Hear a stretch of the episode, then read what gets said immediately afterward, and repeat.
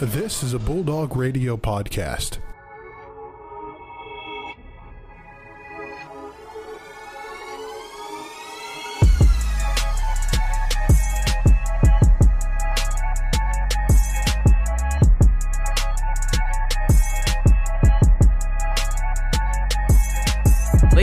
Gentlemen, it's Monday, so that means we have a lot of sports to go from last week, but also a new slate coming up this week as well. We are so excited to bring that to you. As always, I'm joined by my co host, Brandon Worth, and I'm Joe Nagy. Brandon, how's it going?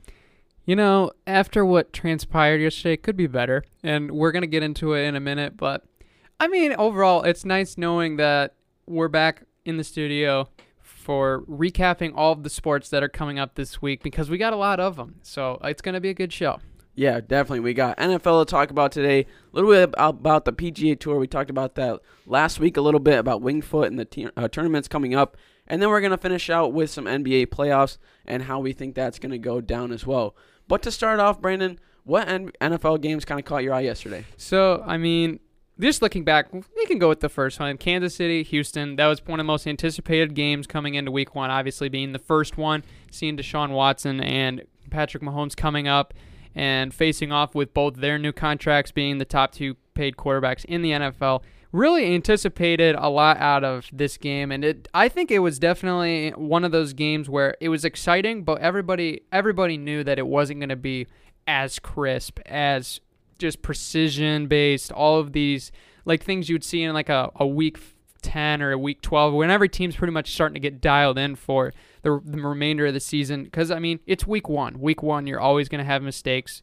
Um, it's there can be mental physical. There i mean we're just these guys haven't played a preseason game. They this is their first time playing against live competition and pads. So it's it was definitely interesting to watch yeah, most definitely. And I mean, Deshaun Watson showed out 253 yards, one touchdown. He did pretty good for anyone who had him on his fantasy team. And I mean, when you look down on it, their team didn't do too bad. Will Fuller with 112 yards, eight receptions. Jordan Akins with 39 yards, two receptions. So it was pretty all well rounded out. I mean, and I mean, pretty average for for their receivers and their players too. But I mean, when you really look at it, uh, Kansas City kind of tore up as well. Mm-hmm. Yeah, I think Kansas City showed that um, they their offense, their unique style, their schemes that really utilize their weapons as far as like using the screen game, the the the sweeps, the powers, everything in that nature that they just show how they they've been able to execute and win games. Cuz I mean every, like they did make some mistakes. Obviously they cut like they had their their very first possession dropped an open touchdown pass. Mm-hmm. but I mean Mahomes did great. He was 24 32 211 three touchdowns. He played pretty well and the one guy I think that really just made his mark was Clyde Edwards um, Clyde Edwards-Helaire. He was absolutely phenomenal and a lot of people were saying in like the fan, especially in the fantasy football mock drafts, draft rooms, like where is he going to go cuz obviously he's a rookie. Like there's any rookie is going to be have a question mark next to their name in the draft just because you don't know how he's going to do cuz there's busts, there's always going to be sleepers. So it was kind of like seeing him being drafted as a a first to second round running back was considered a stretch to a lot of people, but I think he really showed um, why he fits this scheme. Because I mean, running in between the tackles, being able to catch, like he was just such a functional guy. He could block, he could run through the tackles, run on the outside, catch screen passes. He even ran some routes. I mean, mm-hmm. he was just another weapon that Patrick Mahomes needed. Because I mean, this this team has so many weapons. It's just so hard to really defend them. Yeah, definitely. And I mean, they didn't really favor one thing or the other. When you really look at it and add it up with their rushing, they did about 30 or so carries, and with passing, it was about 30 or so passes. Yeah. And Sammy Watkins, Travis Kelce, and Tyreek Hill, the big three of their receivers, they were pretty even out. Sammy Watkins with the most. He had seven re- seven receptions, 82 yards, one touchdown for the three of them. I mean, when you have that kind of production from each of them, I mean, obviously, if you have them on the fantasy team, you want to have them favor them a little bit. But when you have that production from three of your guys and not just one, it's it just bodes for success. Yeah, and I think moving um or considering the Houston side of it, they didn't play terrible. I mean, they still put up 20. They did make some mistakes, and I think the one thing that really showed out in this game was Deshaun Watson just doesn't have enough on this offense to really, really turn it up. Because, I mean, when you look at the Chiefs side, you got guys like Sammy Watkins, You got guys like Tyreek Hill. You got guys like CH now. Darrel Williams you can throw in the backfield as well. Mhm. Then Travis Kelce, arguably, I mean, I would say consensus top two, if not best, tight end in football. And then you got like Mecole Hardman and you got Demarcus Robinson. Those guys can really play well. And like on the Houston side of it, Will Fuller had eight catches for 112 yards. He had 10 targets. And after that, the next highest receiver in catches was Jordan Akins, who was the backup tight end considering into week one. And like everybody else, just it was. I mean, David Johnson had three um, catches, but I mean, other than I mean, aside from that, David Johnson played very well. He Yeah. played really well, especially his first game back from a long time. Kind of showed. I wouldn't say like the full prime David Johnson, but he definitely definitely showed what he could do um, when he's fully healthy. But like when you have guys like Randall Cobb, Brandin Cooks, Kenny Stills, the guys that you are relying on to be factors in the passing game, only getting two or less catches, that's just not going to be good enough to win a football game. Yeah, definitely. I mean, and when you look at it, their stat sheet is a lot less than what the Ken- our Kansas City is. Excuse me. I mean, Will Mhm. Fuller, you said he had eight eight receptions, 112 yards, but other than that, there really wasn't anybody near that number. And when you have that situation where it's more uh, run heavy rather than spread out, it's kind. It doesn't really. It doesn't. I mean, you can't really rely on that Mhm. especially when you have the Kansas City defense who won a Super Bowl last year. And when you try to focus one thing and it's not working, then you got to go to the other. But especially when your receivers aren't doing their job very well or you're not really looking for them because they're not reliable right now, you you can't win football games. Yeah, and the the offensive line for the Texans uh, um, didn't have the greatest of games. I mean, I believe Tunsil had two penalties. I think they had five total penalties. They allowed a couple sacks on Deshaun Watson, including the pressure that led to his interception on, uh, I, b- I believe it was a tip ball at the line of scrimmage or whatever. But Watson could not get the ball out cleanly, and it ended up going up in the air, and it was a wide open pick for the Chiefs that led to a touchdown. But I mean, the Texans just seem like they always have enough to really stay around and be in the conversation. They just can't really quite get over the hump They yet. have they have enough to contend, but they don't have anything yeah, to finish. and I think if you had, I mean, obviously DeAndre Hopkins, that does change the the aspect a little bit, just because uh, when he was there, their team, their passing attack was better because any team with DeAndre Hopkins is going to have a better passing attack regardless of who's around him. So, but we're just really kind of seeing now what the they're trying to change the the dynamic a little bit. They're, I think they're trying to run more. They're really trying to get David Johnson involved, which is a great thing as long as they do it carefully. Because obviously the injury history is a little bit of a concern, but the, they have Duke Johnson, who's actually now banged up, so that's gonna be a little interesting now what they do if they're gonna Mhm. try to go out and get like a Devonta Freeman or something like that as a backup. Could be an idea, but it'll it'll certainly be interesting to see how the the the scheme will change for Houston going over time. And is we and they've now kind of moved on from the post Hopkins era you could call it. But it'll, it'll it'll be interesting to see how Houston plays out. Cuz I mean obviously with the Chiefs we saw what we expected. Yeah, they they did really well, and I mean you really can't. I mean at this point, when they play bad, you're only expecting them to win, and they're gonna be letting people down if they don't get a win Yeah. because they're expected to now. right Now that they had that Super Bowl championship, and now that they have this win over the Texans, but I mean we're gonna scoot on over to the NFC North. Uh, with the Green Bay Packers and Minnesota Vikings. This one was a pretty good game to watch. Uh, Minnesota kind of played a little bit soft throughout the whole game. Almost had a fourth quarter push for the win, but came up short 43 34. Brandon, what were your thoughts on this one? Yeah, it was. Oh, It was a pretty good. I wouldn't. I wouldn't say it was like a, a really fantastic game or anything. I mean, obviously it was high scoring. It was a really um.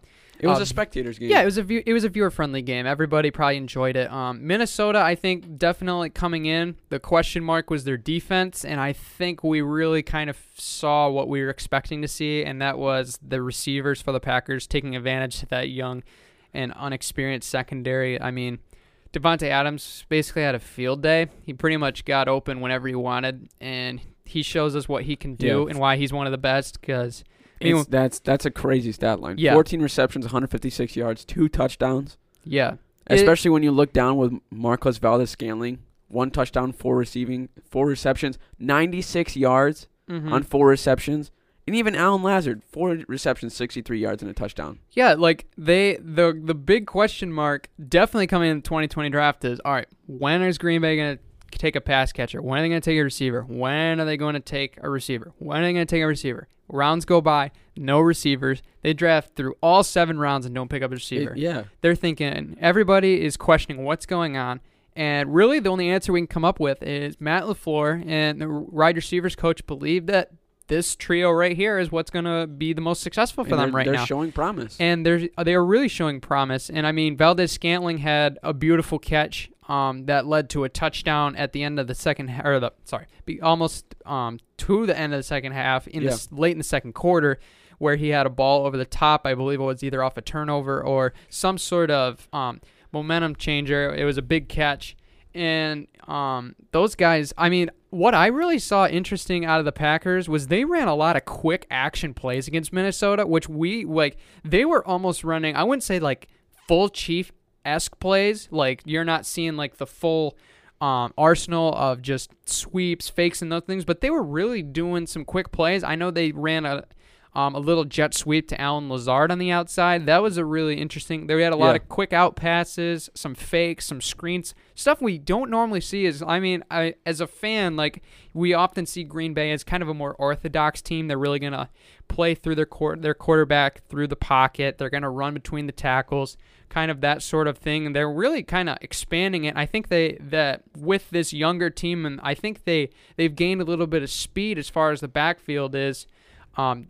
drafting or um, not drafting, but playing a guy like Tyler Ervin, who was on the stat sheet for the first time in a long time. Jamaal Williams as well out of the backfield can Mhm. catch passes better than a lot of the running backs in the NFL. Um, Aaron Jones did well. He pretty much kind of put up a, sim- a pretty standard stat line for him: 16 carries, 66 yards, and a TD.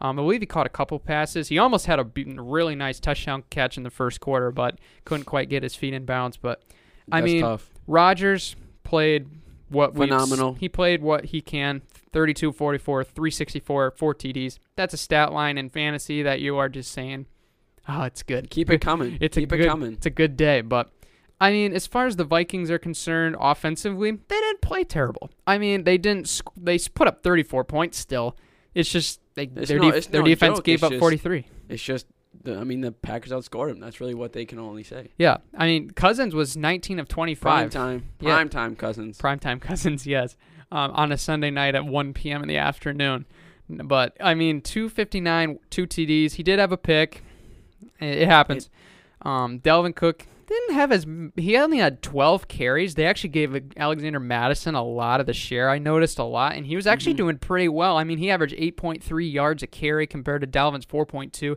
dalvin He did have same, he had the same amount of yards, but half the amount of carries. yeah dalvin did punch in twice from the goal line That was Stick- good for my fantasy team. yeah, Joe was pretty happy about that one. But um, Adam Thielen played very well. He had six catches, 110 yards, two TDs. Uh, Bisi Johnson had an all right um, he had an all right debut. He was three catches for 56 yards. Justin Jefferson, rookie out of LSU, two catches, 26 yards. So it was it was really hmm an I wouldn't call it The- like a an average game for the Vikings. It was still good, but I mean, Their their offense is working. yeah, Anytime you score four touchdowns in a game, it's working. yeah, But it's just that they need to focus on their defense right now Mhm, because when yes. they when you anytime you let a team score over 30 points on you, it doesn't matter if you're if you score 30 points, I mean if you're the Vikings and you have 34, anytime you have a team score over 30 points, it's going to be tough to win.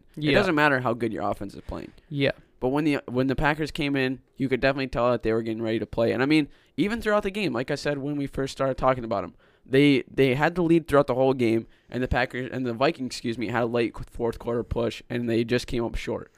I mean, other than that, they played extremely well. It's just their defense that they got to figure out. Yeah, and I think definitely during the offseason they they definitely made a couple sacrifices at the corner position. They um they they lost Xavier Rhodes. Um, they lost Trae Waynes as well, so they Mhm. they they had to go with a little bit inexperienced. They did bolster up the the line game by getting um Ngakoue from the the Jaguars, Mm-hmm. but it was I mean, here's a, a kind of a crazy stat that Kirk Cousins only had five pass attempts in the first half. Like that's just how and this is really the reason why is the Packers controlled the entire game. It pretty much seemed like. I mean, looking like this is this is crazy to me. Like I'm still baffled looking at this, because I I unfortunately didn't watch this game as um my team was currently watching. I, mm, yeah, we'll We'll talk yeah. about that in a second. Yeah, but Green Bay um, had the ball for 41 minutes. Minnesota had it for 18. That's the difference in time possession. Green Bay had it twice. I mean, but long. look at that. Look at that productivity though that the Vikings were able to produce. exactly. I mean, minutes. Minnesota basically only got to run like 40 plays the entire game compared to the Packers like 80. When you It's- get twice as many play calls, you're gonna have success. Yeah, we know where the problem is, and it's the defense. And if they don't fix that up, there's going to be a lot more games like this, especially later in the season when it comes down to crunch time. And especially, I mean, I mean, we can kind of switch over now if we want to go across the pond over to Detroit. Our Lions kind of, uh, Brandon, I'll, I'll just let you, I'll let you go for a little bit. Uh, I'm gonna I'm gonna be frank. I I watched first half of this game as a loyal Lions fan would always do. And they were doing okay. There was mistakes made on both sides for sure. I Mhm. mean, um it's just so hard being a Lions fan. Each year we say it's our year, but it's not. Here like I went outside to help my grandparents with uh, some yard work, and I can't. I checked the score, third quarter. We're up twenty three to six. I'm feeling all right, and I come back inside, and I see that we blew it, and we lost 27-23. Three straight touchdowns in the fourth for the Bears. And the first thing, like I see that just Mitchell Trubisky wins the game, and Which is surprising. Which I don't know if is completely accurate. Watching the highlights, I don't know what it is with the Lions and when we are winning a game, why we take our foot on the off the gas. I I know. Like, okay, when you look at it, three points in the first quarter, three points in the second quarter, no points in the third quarter. Finish it out. Finish Play hard. the game. But then we let up 21 points. And then it's just classic Lions. Really. I don't know what to say other than it's classic Lions football. This has been I I absolutely loved the Detroit Lions. I I am a faithful loyal fan. I've been through this this memo before. The fact that we are still doing it 3 3 years now is just awful. The fact that we have lost this game makes just it is just driving me crazy. The fact It's- that we have put ourselves in position to win how many games in the last three years? We were last year we were in contention to in every game. Yes. Uh, well, almost every game.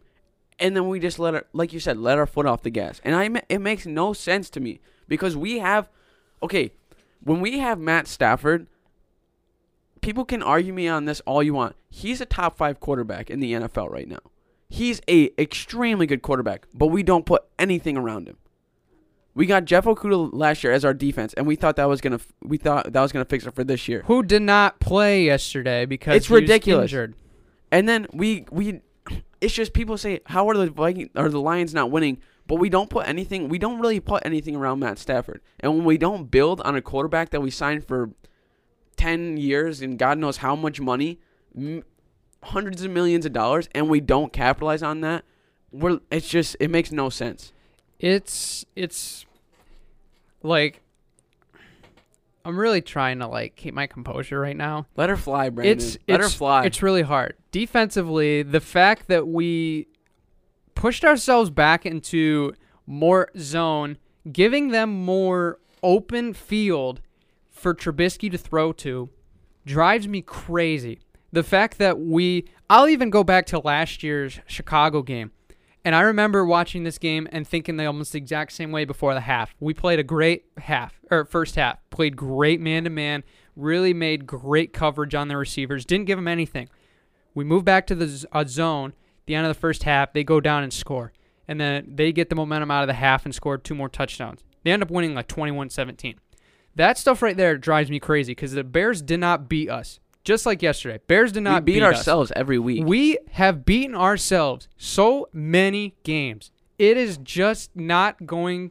it's it should not be this way. The fact that we're No. still doing it, something has got to change. And I'm not going to fully go out and say that Patricia should be fired right now, but I will go out and say that Matt Patricia needs to figure something out if he wants to keep his job because I don't know if I'm a, if I'm a Lions executive and we're still going through this stuff.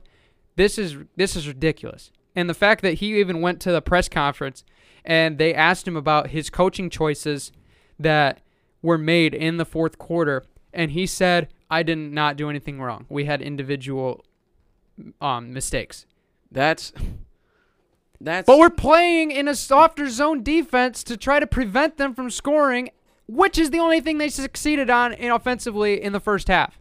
That's that's something that the, that's the coach's fault. I mean, he can try to push the blame as much as he wants, but really, when it comes down to that, he needs to realize and take charge that.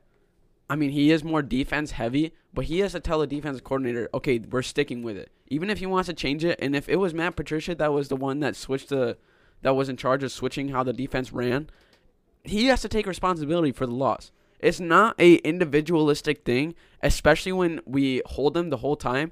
If it's a switched up, if it's a switched up coverage, that's the coach's fault. It's not the player's fault. They can try as best they want, but when something's working, why would you change it? Yeah. It And- makes no. That's literally the one thing in all of sports that you have to figure out. If it's ain't if it ain't broke, don't fix it. It doesn't matter if it's baseball, basketball, soccer, football. If it's not broken, Matt Patricia, don't do anything to it. Yeah. And we Patricia doesn't deserve all the blame here. Our young corners That is got true. got exposed in the fourth quarter. It was pretty obvious. They had a lot of open routes.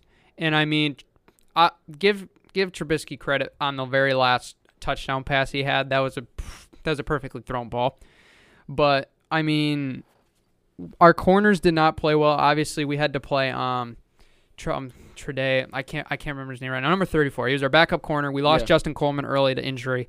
He did not have a great game. I- He allowed two touchdown passes. Like that stuff. I mean, happens. I mean, what are you gonna do? It's- Def- it's defensively, defensively didn't play well enough. And I like how the veterans are coming out and saying that that we need to take this responsibility as a team and move forward. It's not every it's not one individual's fault, it's everybody's fault cuz it Mhm. really is. It, it's it's a team loss, it's not an individual game. I mean, lo- to me losing to Mitch Trubisky makes it just that much worse watching the way he played cuz I don't know how many times he threw a ball and they required I mean, I think he had 4 catches. I know definitely Tarik Cohen had to catch a ball jumping one handed on a screen pass. He missed a guy behind two feet that should have been picked. There was another bobbled interception we should have had. We made too many mistakes.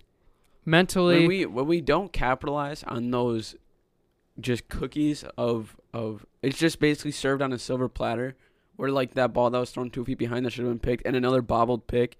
Yeah that's it's just it's there's no one to blame but us. I mean when we play against arguably i mean to be honest i don't think i don't like mitch trubisky too much. He's not very good. No. I mean, he beat Nick Foles out, but there's got to be some other outside reason why he beat him out. Because how does he beat out a Super Bowl quarterback? He didn't he, like everybody was talking about in camp that he's he's that played that much better to beat out Nick Foles, but yesterday he looked like his normal self. yeah, he he's not. He he's hit not showing. He's not showing anybody from the outside that he deserves that job, especially with that performance yesterday. I feel like if they played Nick Foles, it wouldn't even been a question if the Bears won.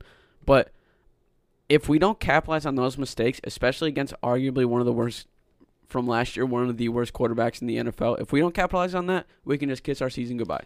yeah, we're gonna be back to three and twelve and considering if we should fire Patricia once again. And It's it's it's it's, it's inevitable, really. we I don't I don't really know how to put it otherwise. Let- Let's go, let's finish this off with some positives from the game. Adrian Peterson looked very good. Yes, we I can very say happy. that. I'm happy. I'm happy with that. yeah, he did fantastic. He ran for I believe 90 93 yards. Well, yeah, 93, 14 carries. Yeah, he was great. He was looking vintage. He had some explosiveness. He was playing. He was playing really good. Average six. So if we gave it, I mean, if we gave it to him, he was gonna be able to get us a first down. Yeah, Really. he was doing. He was doing fantastic. Like, oh, like he found the fountain of youth in Detroit. I guess. Like he's doing. He's did great. I mean, Stafford had a pretty good game. He had that that tipped pick that kind of set up the. I mean, is it really Matt game. Stafford if he doesn't throw a pick in a game? True. I mean, when As I say earlier, that he's one of the top when- five quarterbacks. right. I mean, when you have to throw it 42 times, It's it, it's almost inevitable it's going to get picked unless you're just that good. But yeah. I mean, um, D'Andre Swift didn't have a big game, and a lot of people are not happy with him Mhm. after his drop pass that could have reversed this this ending of this game. But I mean, he mean, did get a TD though, so that's all right. he did get a TD at the end of s- the second quarter, and it was. Our See, now I rec- feel depressed again. I don't. know. I, this Our is rec- just. but I mean, uh, and to close that out, I uh, mean, our receivers they did pretty well. I Yes, mean, it was yes, pretty yes. spread out. like I mean, no no one got more than about five carries. Coin, uh, Cephus, Jones, Hockenson, Amendola. I mean, the top two guys had five receiving yards, but or five five receptions, excuse me. But it was pretty even out for 40 yards, 55 yards, 56, and then Danny Amendola with 81. yeah, and we just weren't able to punch in any touchdowns. Yeah, and one thing I want to point out is a lot of people were quoting that Marvin Hall was going to be the replacement for Golladay, and I personally did not believe this. I believe Cephus is going to play. He's a better, he's a bigger stature. He's the much more skill set to fit in that role because I feel Marvin's a little more speedster. He can kind of play like a double slot with Amendola or whatever when they don't have Hawkin or that. But Quintez Cephus as a rookie had 10 targets yesterday. He was targeted 10 times. So that tells me that Stafford really trusts him or he can really get open. And I mean, Marvin Jones and Danny Amendola both had eight um, targets, seven targets. They both had about five catches. Those guys showed that they are pretty darn tough Mhm. for veterans. I mean, Danny Amendola got he got popped by two guys at one time near the the first down marker on one of the catches, and he held on to it. I mean, Marvin Jones absolutely truck sticked a defender and gained about six more yards before two guys had to bring him down. So we're showing toughness offensively. Our execution needed a little bit of work, Mhm. but week one, not going to get too amped up on that because it happens. It's they the haven't played the preseason. It's the start of the year. So there's some other outside sources that probably could have chosen or figured out that outcome, but I mean, it's kind of tough. But I mean, to switch over, probably the most anticipated game of this week with the Buccaneers and Saints, a division matchup of arguably the two greatest quarterbacks in the league and almost of all time, Mhm. really. Kind of a letdown, not even gonna lie. Yeah, not not great execution as far as both teams are concerned. Both teams played. I wouldn't consider it like sloppy. It just wasn't where we were. Rec- it's not what we were. It's not what we expected. from Tom Brady and Drew Brees. Yeah, it was not what we expected. I mean, Tom Brady throwing that pick six. That's that's with two interceptions too. That's Yeah. un that's un yeah uncharacteristic of yeah. Bruce Bruce Arians after the game, um, he did something that Belichick certainly would not have done. He Mm-hmm. called out Tom a little bit and said that those were both his errors on the interception. Which um, the first one was a question mark because um, the ball was thrown in the direction of um, a defender, not near Mike Evans. They were wondering who was on the part of the miscommunication on that route Yeah, and Bruce Arians um, tell, told us that it was it was Evans that made the right call, and Tom had the inaccurate.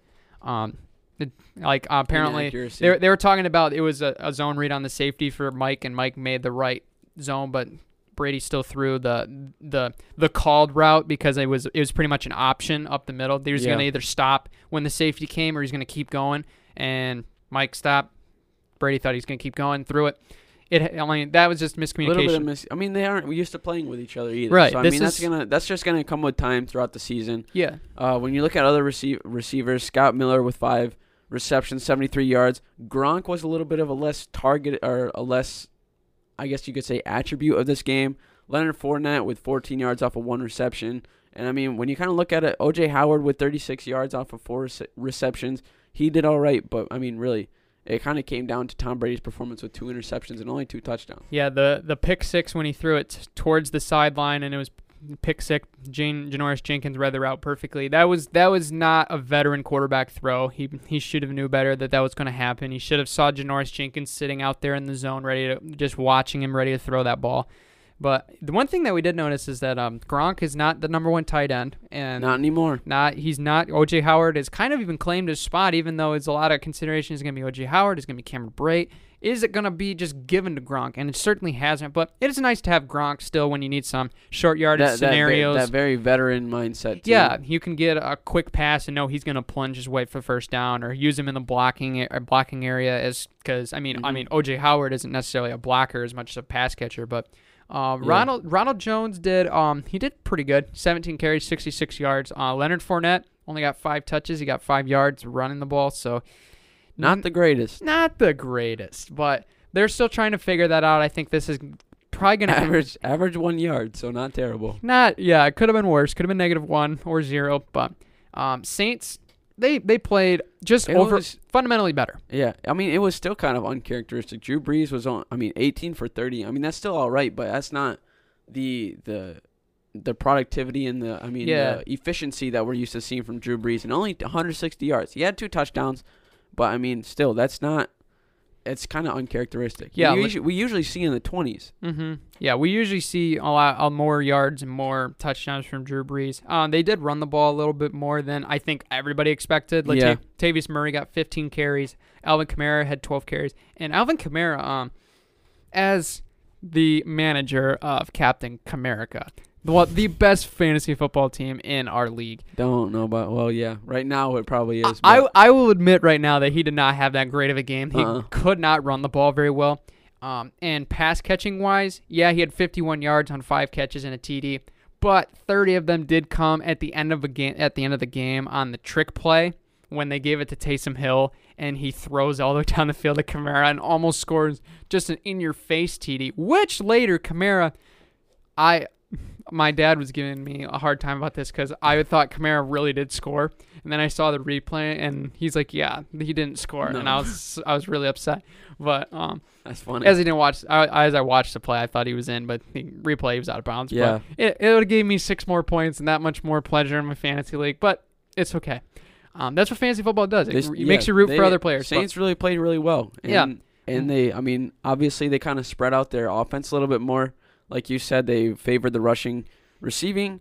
I mean, Jared Cook with 80 out, and then you kind of talked about it already. But Michael Thomas did not really, many- really get targeted. He only had No. five targets. and uh, yeah, or excuse yeah, and then three receptions, 17 yards.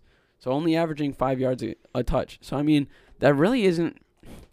Like I- Jared Cook was definitely Drew Brees' like safety outlet yesterday, and it's not Michael Thomas. Like that was something that It's something nobody expected coming in. especially being a 99 overall in Madden. You think he'd be able to? You think he'd be aiming for him a little bit more, but it's a, it was a different look that we saw in the Saints than we're used to. But we're gonna. I mean, they came out with a win against a really tough team, but we're gonna have to see if they're gonna be able to to keep this up or if they're gonna kind of go back to their more traditional style. Yeah, I think um like out of this game, both teams had their their miscues and everything. They'll- Obviously, it's week one in this new this new time right now, especially with COVID, especially with the no preseason, with the circumstances going around, everything in the world right now. You're not expected to be perfect coming out of the gate because Mhm. of, it's just it's just pretty much inevitable with the situation we're in. But And- oh, sorry. no, you're good. Um, Buccaneers made too many mental mistakes yesterday. I feel like to win the game. I mean, Brady's two interceptions we talked about. They had had a kick blocked in Yeah. the I believe it was the third quarter, or the second quarter. Succop had a 54 yarder blocked that he took. I th- it just seemed like that took way too much time to get the ball in the air. It like it was about three seconds before the ball was kicked, so the Saints pretty much swarmed think- and they were pretty much there. And I then the kickoff blunder. Yeah, Yeah, it's something. can't do that stuff to win. A, you want to win a game, you can't do that stuff. I think that comes with the lack of preseason too, because Tom Brady, this is the first time in a game-like situation that he's playing with these guys. I mean, the Mhm. only one who he's familiar with is Gronk, and Mhm. Gronk didn't even get that many targets. Right. him. And I mean, when you look at that, it's gonna. I I feel I'm not really worried about this game too much. I mean, I, I know it's against the Saints. That was a big game for the division, but I think come week three, week four, they're probably gonna get a win next week. They're gonna be able to edge out a few before they get totally settled. yeah. But once they come to like the time where they actually are firing on all cylinders, they're playing as a team, they're comfortable with each other, and they know like those situations, or they know what they're gonna make, what decisions they're gonna make in those situations where they don't know if they're gonna, if it's a toss up, what they're gonna like that, like the interception with Tom Brady, Yeah. where there's the option. He knows now that he's gonna have to figure out what he, what his receivers are actually gonna do in those situations, and he's just gonna get more comfortable because he's Tom Brady. He's gonna figure it out. Yeah, and um, Tony Dungy said in the post post game that I think really, really kind of um, gelled it all together. Is I mean, when you see Tom Brady like with the Patriots, what you see is chemistry. You see in syncness. You see mentally they're all on the same page efficiently. That they've played together for so long, it's going to come naturally. They're all on the same page. They know all what they're doing. Now with this new team, and I would argue that, like, as far as Tampa Bay's receivers, they have a lot more electrifying talent to where these Mhm. guys are going to have a lot more, um, like, these guys can go off script a lot more and get away with it than, like, the Patriots guys because they have the talent where they can turn pretty, like, they can turn a fake curl into a fade for a touchdown. Like they they're smart enough to make those plays, and they're used to that with Jameis Winston. Because I mean, Jameis Winston, he you you never know what's gonna happen on every play because everything is gonna be set. But like Jameis will do a lot of things that some quarterbacks won't do, and that can turn into 33 touchdowns, and can also turn into 30 reception or interceptions last year. Yeah. So I think getting those guys on on on the same page will take a little bit of time. I mean, Rome wasn't built in one day. I think I say that like literally every show. I show. think that's your catchphrase. yeah, really. I think that's my catchphrase. We'll make it on a T-shirt. Um, anyway, but Get I- your merch. yeah, get your merch. Um, but that's definitely I think something they're they're gonna have to figure out to over time. But I mean, it, it was still it was still a good game just to watch and Mhm. see all these guys still playing. Age is just a number with these guys, so it, it should be pretty exciting. Yeah. And I mean, some scores around the league that, I mean, for some games I was pretty looking forward to. Ravens and Browns. Uh, Ravens edged it out with 38 to 6. uh, I, was, I mean, I was just looking forward to see like a new look for Baker and stuff, and also for Lamar. And just Oh no, you, s- you said edged out 38 to 6 and I, I lost it right there. But it was like, And then yeah. uh, when you look at it, Cam Newton and the Patriots able to beat the Dolphins. Yeah. Dolphins, the Dolphins after the game were trying to take Cam Newton's chain. Did you see that? Yeah, I did see that. But I That's pretty mean, funny. one thing I would like to point out: new era in New England. Like Cam Newton ran the ball, I believe, 15 or 16 times. That's a franchise franchise record in New England for a quarterback running the ball. Times have changed, and I think Josh Daniels is really looking forward to it. Yeah, and I think Bill Belichick is looking forward to a new asset that he can put into Yeah, his offense. different way he to never co- had that with Tom Brady. sure. And I mean, the Rams and Cowboys. Rams able to beat the Cowboys twenty to seventeen. I was looking for. I was pretty happy with that because Jared Goff's my quarterback. Had, Yeah. a few, had a pretty solid amount of points coming to that. But tonight, um, seven ten p.m. Steelers face off the Giants. I don't know if they're in Pittsburgh or if they're in um, uh, New York. But uh, I believe they're in Pittsburgh. And then, uh, oh no, they're not. They're in New York. I lied. And then Titans face off against the Broncos. So if you have Derrick Henry on your fantasy team, you're probably going to be pretty happy. Um, I think he's going to be able to get a lot of points. Um, but yeah, especially with Von Miller gone. Yeah, mo- so it's gonna. I feel like it's gonna be a heyday for him. But mhm. I mean, a lot of football that we had to look forward to last week, and Yeah. a lot more to look forward to today and next week, and up this upcoming week. I'm on Thursday and Sunday, and looking forward to week two of the NFL. Um, but I mean, Brandon, if we look at our fantasy league, who are you kind of looking forward to? Uh, my team getting the dub this week? No, no. I my team played pretty well. I had Matt Ryan, Alvin Kamara did pretty well. They didn't. Um, Matt Ryan threw for 450 yards on Sunday. He did still lose the game to Seattle, but um, they had a heyday in the passing attack. I believe they had three 100 yard receivers, including Russell Gage, who is pretty much uh the new guy on the block that's filling um, Mohamed Sanu's old spot. But I mean, overall, my team played pretty well. Got a lot of quality. Like I said, that floor, I or that floor on my team, really got to see it. Uh, Mhm. Joe Mixon didn't have that great of a game, but I mean, with the Bengals offense, I think they're really starting to figure that out because I think now they're really feeling without um with Joe Burrow there, they can do so much more than with Andy Dalton there. There's so much more explosiveness. Um, like you, like they have so much more they can do in the playbook now with Joe Burrow being such a playmaker and a good and usually a pretty good decision maker. Yesterday he made a pretty bad one trying to pitch that ball that got picked. That was a bad decision, but yeah. but I mean, this is his rookie first, mistake. This is his first time in the NFL, and Yeah. like on a, on a big time. I mean, you can say like the with the national championship, but I mean, not all those guys are going to go to the NFL. These are the best of the best that he's facing off. yeah, And I mean, when you really look at it, he did he did pretty fantastic for his first time out. yeah, for sure. They weren't able to get the win, but I mean, hey, Justin Herbert got the win, so I mean, that's pretty. Well, nice. Tyrod Taylor actually got the win. Tyrod Taylor. Did? Yeah, he's starting. Oh my Justin bad. Herbert's not Didn't starting. even know that. Justin- my bad. No, you're good. I was gonna um, say battle of the rookies, but I battle guess of the not. rookies. Good Yeah, thing- that would have good been thing I didn't. that would have been an exciting matchup I know to see that those would two have been play. pretty nice. But I mean, playing against Lamar and Chris Carson, who went off, still pulling out the win. Um, I know Hunter, like Hunter's players, they they definitely underperformed, and I I know what that feels like. So I mean, That's a big oof. yeah, my team pulled out the floor they needed. Gonna be probably getting, or it's probably gonna be enough to get the W. I'm not gonna say anything yet because obviously got um, Monday night coming up. He's Mhm. got Evan Engram. I got James Conner. So anything can happen. A little bit tough. but hoping for the best. Um, Joe, your team um, didn't It's not okay. didn't play bad. We we Didn't weren't terrible, but we weren't great. I mean, obviously, like I said, Jared Goff was my quarterback. He only got 15, so I mean that he it's a it's a solid floor, but it's not where I like it yeah, to be. you want more. You And want you want more touchdown my passes. my most my biggest my biggest asset was Dalvin Cook um, from Minnesota.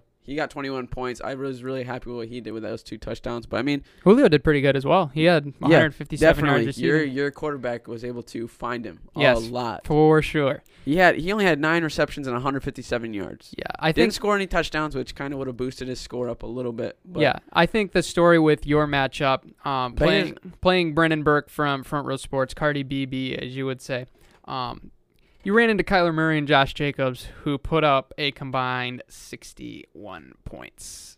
Yeah, Ouch. against the 49ers defense. So yeah, I mean, so both of those guys. I was not expecting that, especially playing against 49ers. But Mhm. I yeah, mean, all credit definitely to him. All credit to him with starting that. And I mean, Juju Smith-Schuster's playing tonight against the Giants. He's projected 14. I don't know if that's going to be enough because Brennan also has Saquon that has to play tonight, and he's up by seven points. Uh, so I don't if You have a if you, Saquon has a catastrophic injury or a terrible performance, that'll bode well for my fantasy team. Yeah, you would hate to see it, but it, it would have at least one positive for it. Yeah. But you have a 19% chance to win. Hey, we've seen. I mean, hey, Thunder made it in less than five I percent mean, for Wake Forest, playoffs. Wake so, Forest beat Duke with a two percent chance. To yeah, win, so, anything can happen. anything can happen. I don't Um, know, but it coming up. Uh, both my defenses I gotta kind of probably switch out because next week they're gonna both be playing pretty tough teams.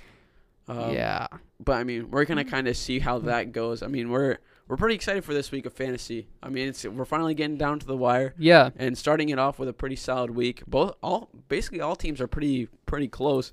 I mean, the most I think that we've seen is probably a twenty point difference with um, Kyle and Barrett. Yeah, Kyle and Barrett. Yeah, with- our that- buddy that- Barrett Jones did not have a. Gr- uh, he had a good, good I mean, fantasy week. Barrett is in like just- five fantasy leagues, so his his his, his Yeah. attention stretched pretty thin. It's stretched pretty thin, but I mean, he Barrett had um, a rough task. He had to overcome Josh Allen's three touchdown game, Zeke's monster game he had last night, and Calvin Ridley, who had two touchdowns on nine with nine catches and 130 yards. Coming back to beat that team is a pretty tough task. So. Uh, shout out to Kyle for putting that team together. That he's projected 156. That's pretty impressive, especially for pretty incredible. a 12 team league. time. That's really impressive. Um, but Johnny Yonkers' team, um, our buddy Sean O'Mell ran into. I mean, it, it, that seems like it's the mo right now. Is everyone's just running into the team that's a brick wall? It's just insane to see like these teams performing so highly in week one, but overall not a not a terrible game for Sean. Just Johnny had some guys that played extremely well. I mean, J.K. Dobbins had two rushing touchdowns. That certainly helped, especially when he has DeAndre Hopkins and Adam Thielen on his team for receivers who just went off for 60 combined points. No big deal. But It- yeah, so, the, yeah, that's what happens in fantasy. You're going to run into teams that just have those players that just go ballistic one week. So, and, The- then that- and then you just gotta kind of find those other players, and you gotta find those players that are a good floor, find the players that have a fairly solid, fairly solid ceiling, and then those players who I mean, will go off every once. yeah, in a while. for sure. Um, Ryan Simmons coming out with the likely win against uh, Molly Roberts. She had a she had a rough week. She had Marlon Mack who went down early for an injury. Also had Tom Brady's two interceptions. So not the ideal start. And she started Gronk, and we've now learned Gronk is not going to have the volume that we so excited. So. Um, It's, it's Team Saquads without Saquon. Everyone's- probably pull out the win. Everyone's got some work to do. Everyone's got some uh, players to move in, move out, make some trades, do some good stuff. See if they can kind of make a change for next week. I know I have to make a couple changes for next for this week coming up. See if I can get some new defenses and stuff like that. Yeah, and even Travis, who he had um, Miles Sanders as his his um, RB two, he's gonna probably have to make some decisions as Mhm. he was out this week, um, which did probably was a big factor in his loss to um, Calvin Rhodey in this week. But it's gonna be really exciting. I mean, it's week one. You're still trying to figure out the dynamic of your team, who what kind of players are doing Mhm. what, what their roles are gonna be. So it's a long season, so it's gonna be really exciting. Um, as now we transition into the the basketball world we've kind of been going over with. Um, the there was actually an NBA game a couple days ago. If you didn't hear about it, um, the Denver Nuggets are pulling off a pretty incredible comeback right now as they have officially tied the series three to three with the Los Angeles Clippers. The LA, the LA, pl- uh, Wow. Eastern or Western Conference Final might not happen this by the way that Denver's playing. It's it's pretty insane I- to see how this this Nuggets team is playing. I don't know, man. This is. I mean, the fact is, it was three one. Oh yeah, LA's got this in the bag. But Denver and Denver especially coming back to play as well as they have been has been especially Michael Porter Jr. a said, little bit no, no, no, no, no, no, no. We're definitely going to make this a series, and they certainly have. I mean, Michael Porter has been great. He had 13 points in their game. I believe it was on um, Saturday. Yeah, He was great. Jamal Murray, seven rebounds too. Nikola Jokic. I mean, watching the highlights, that dude shot the lights He out. doesn't- okay, 34 points. Nikola Jokic Incredible. just doesn't seem like a guy who would have the skill set that he has, like a big guard, especially for how big he is and how how he moves around, kind of like Dirk would move around, Yeah, I, I where it's kind of lanky. But I mean, he's just a guy who he's a unit. Mhm. That's the only word I can describe him as. Thirty-four points in forty minutes and fourteen rebounds, seven assists. You and don't. that's a norm. That's a normal night for him. yeah, and you don't. That's not a normal night for any center in the NBA for No. the most part. I mean, like he's got the all around. Like he's got the tools he to ha- be and he special. has the and he has the abilities to to have longevity because he's not in the post all the time, backing people down and using his body and trying to work that for to his advantage. He's been able to shoot threes. He's been able to move around a lot more, and I feel like that's gonna really produce some longevity for the Nuggets. Yeah, I th- I mean, really, it seems like the story with the Clippers is, I mean, this team has they have overall more talent, more depth than Denver. I would say that's fair. Mhm. Um, but as far as like scoring wise, looking at the last two games, They don't have the better production. Really. George and Kawhi, they've done their part. I mean, George had 33, Kawhi had 25. They had they did what they had to do. Everybody no else one else is had not over. No scoring. one. They're the only Lou Williams and JaMychal Green. Those were the only two other people over ten points with Yeah. eleven and fourteen.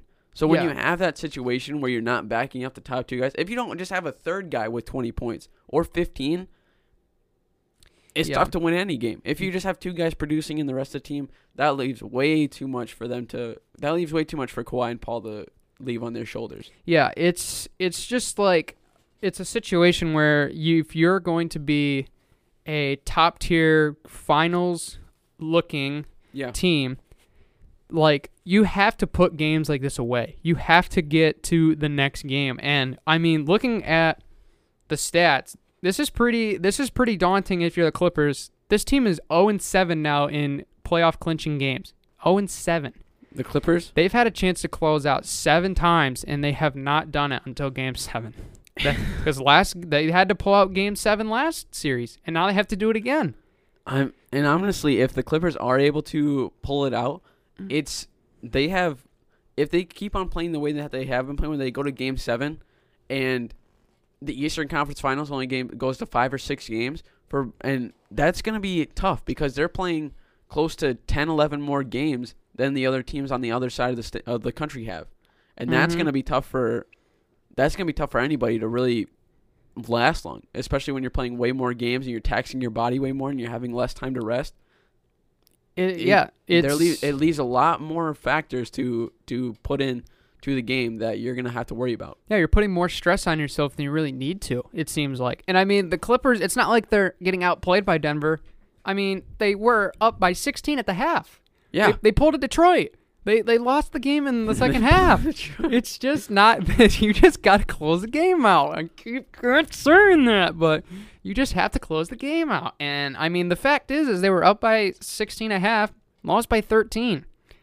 That's not pretty. You got to you got to be able to close games out, especially if you're going to play teams like Mhm. the Lakers and whichever team comes out of the Eastern Conference is going to be a tough task because both of those teams are playing and fantastic. And they're both very young, so Yeah. they have the energy and the abilities to go for those exactly go for those long series and then come out two days later ready to play, and it's it's gonna be something that both of the both LA teams and if the Nuggets pull out or edge out uh, the Clippers, they're gonna have to worry about that. Yeah, so that'll be really interesting to see how that plays out. Not tonight, um, but tomorrow night, the 15th, we'll see who can close out the series if the Nuggets can pull the improbable but ever so daunting 3 1 comeback, or the Clippers can once again shut their dreams and just Just be Clippers fans again.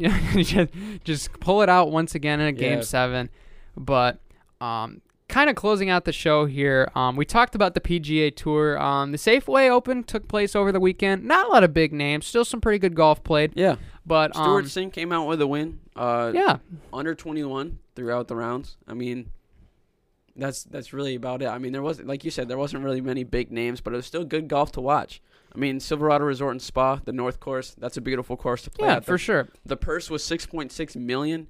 So although it's not the Hey, biggest, I would play I for mean, that much hey, money for if sure. If there's that much money, count me in. But, yeah, I mean, not the biggest purse we've seen, and not the smallest purse we've seen. So it's kind of in Mhm. one of those middle, kind of for those guys who are near the bottom of the of the leaderboard of the PGA that are trying to still make their case for being those guys that can go into the big tournaments, get that invite, and stuff like that. But next week is the big one.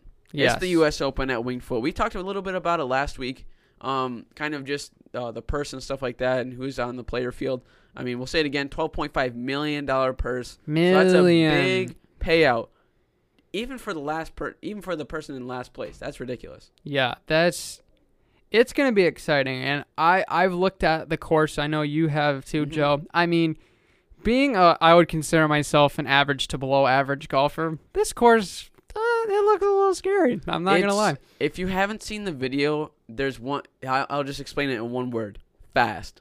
Yes. The greens are fat. It's it just seems like it's dry. Mhm. There's a there's literally a video of this guy who's probably what was it like probably 30, 30 feet, forty feet from the pin. I think so. He just drops the ball down just from just from like shoulder height. He drops it down and it skids.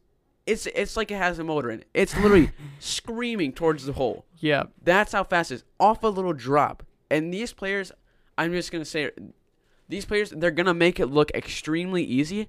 But I guarantee after the first round, there's gonna be there's gonna be people saying not. it was it's the hardest course to play because when you have greens like that that are turtleback where there's I mean it's basically just a mound that you're trying to putt on it's going to be tougher to sit on the greens and especially to get it six feet into the pin six feet or into the pin that's going to take some extreme control and some extreme short game I mean it's going to be insane Yeah, I mean, Winged Foot has the the definite historical just the the aura that this is a tough place to play. It's not going to be it always has been It's been a tough course. It's not you're not going to see 30 like 30 40 under par. Not going to happen whatsoever. 20 might even be a stretch cuz this course it, it's really tough. There's parts where it's attackable, but boy, it's deceptive. There's a lot of lot of holes where you feel you're in a good spot, you can hit a fairway, but then you just don't just don't quite remember there's a bunker on the right. And now you're really in trouble trying to save par. So it's a very deceptively tough course. Um, the greens definitely one of the hardest parts. Really fast, a lot, a lot of action on the greens. So definitely going to be a place where you have to have good distance control, good spin control, and make sure that you're hitting your shots just the way you want. iron- any mistake iron can game- leave a the iron game is gonna be is gonna be the definition for every player there. Yes, if you can't hit your irons well enough, well, you, you might want to figure it out before this weekend, or you're gonna have a rough time. because they're gonna literally. I if they're in if they're 150 yards, 200 yards into the pin, they're gonna have to sky it to make it sit. Because if it's a little bump and run onto the onto the green, it's gonna be on the opposite side. It's Yeah. not gonna be able to sit unless you literally put no effort into it. Yeah, it's Because- gonna be yeah. I'm expecting to see a lot of above par. um, yes, I would even from the best fair. guys like Rory McIlroy that are showing up. Jon Rahm, I think, is there. Dustin Johnson, Mhm. uh, Justin Thomas. There's gonna be a lot. I feel like we're gonna see a lot of, a lot of pluses. Yeah, I think a lot of I think that would be a fair estimate as far as a prediction goes. We're gonna see above over par, especially from probably the amateurs for sure. That Yeah. these guys haven't played this course before or have they might have experienced it, but I mean this is a course where you feel like you've really got to dial your game in for this course because it's just unlike a lot of the courses that you have. I mean, there's just so many things that are tough. Those deceptive bunkers. You got the real. They have some pretty narrow fairways considered to some of the Mhm. other courses. And I mean, here's the the part that even gets me like this just really shows is like I believe it's um number 2, number 6 maybe, and I know 16. You have to worry about trees near the green. That's That's wild. That's That's, like- something you don't normally you don't see. see that on a PGA uh, course. You see that on like your just like your Your the average the country working man, club. the working man's golf course. Yeah. Now, like they have to worry about. I know there's one. I they think. haven't seen that yet this year. yeah, like that's that's crazy. Like the fact that you're gonna It have is- to worry about. Oh, yeah, I'm approaching the green. All right, where's that tree I can't hit? You're gonna have Like, to worry about. You're gonna have to worry about not only a tree to get past. You're gonna have to worry about. All right, I gotta land this soft so it doesn't go very far. I gotta either put backspin so it doesn't roll off the backside of the green. it's I gotta make sure the backspin isn't too much so that way way it doesn't way too roll many way too far the other side. It's gonna come down to which team is gonna keep which which which team of the player and the caddy is going to be on the same mindset. Who's gonna be able to keep their focus the longest, and who's gonna be able to just push their way through. Mhm. Who's gonna be able to um just yeah keep that mindset because if you don't keep that mindset, you're not gonna be able to focus on whether that green is there. If you're gonna forget about a bunker or what, but I mean I'm excited. Uh, it's I'm gonna excited to watch. it's gonna be exciting. Um, it's um, gonna be very exciting. T- um, gateway to the end of the PGA season. Obviously. Um, Only a couple months left too. Yeah, which- only a couple months left until inevitably there will be snow. It's kind of crazy to think about with everything that's going on. Yes, we do have to worry about snow soon. So, but today has been an excellent episode. I hope you guys really enjoyed it. Um, we can't wait to be back Wednesday. We'll be back once again. Probably going to be talking some more college sports as there's some big news coming, especially that we have now. We've undisclosed yet until Wednesday. So you guys are going to want to stick to or er, stick tune tuned in. stay tuned to that episode. So, Joe, it's always good. Always good to be back in the studio. Always good to see you, Brandon, and Yeah. talk sports. So Special. excited for Wednesday. Very excited for this upcoming week of sports. It's gonna be a great time. It's going to be a great time. So, thank you guys, and we will see you on Wednesday. Goodbye. Take care, everybody.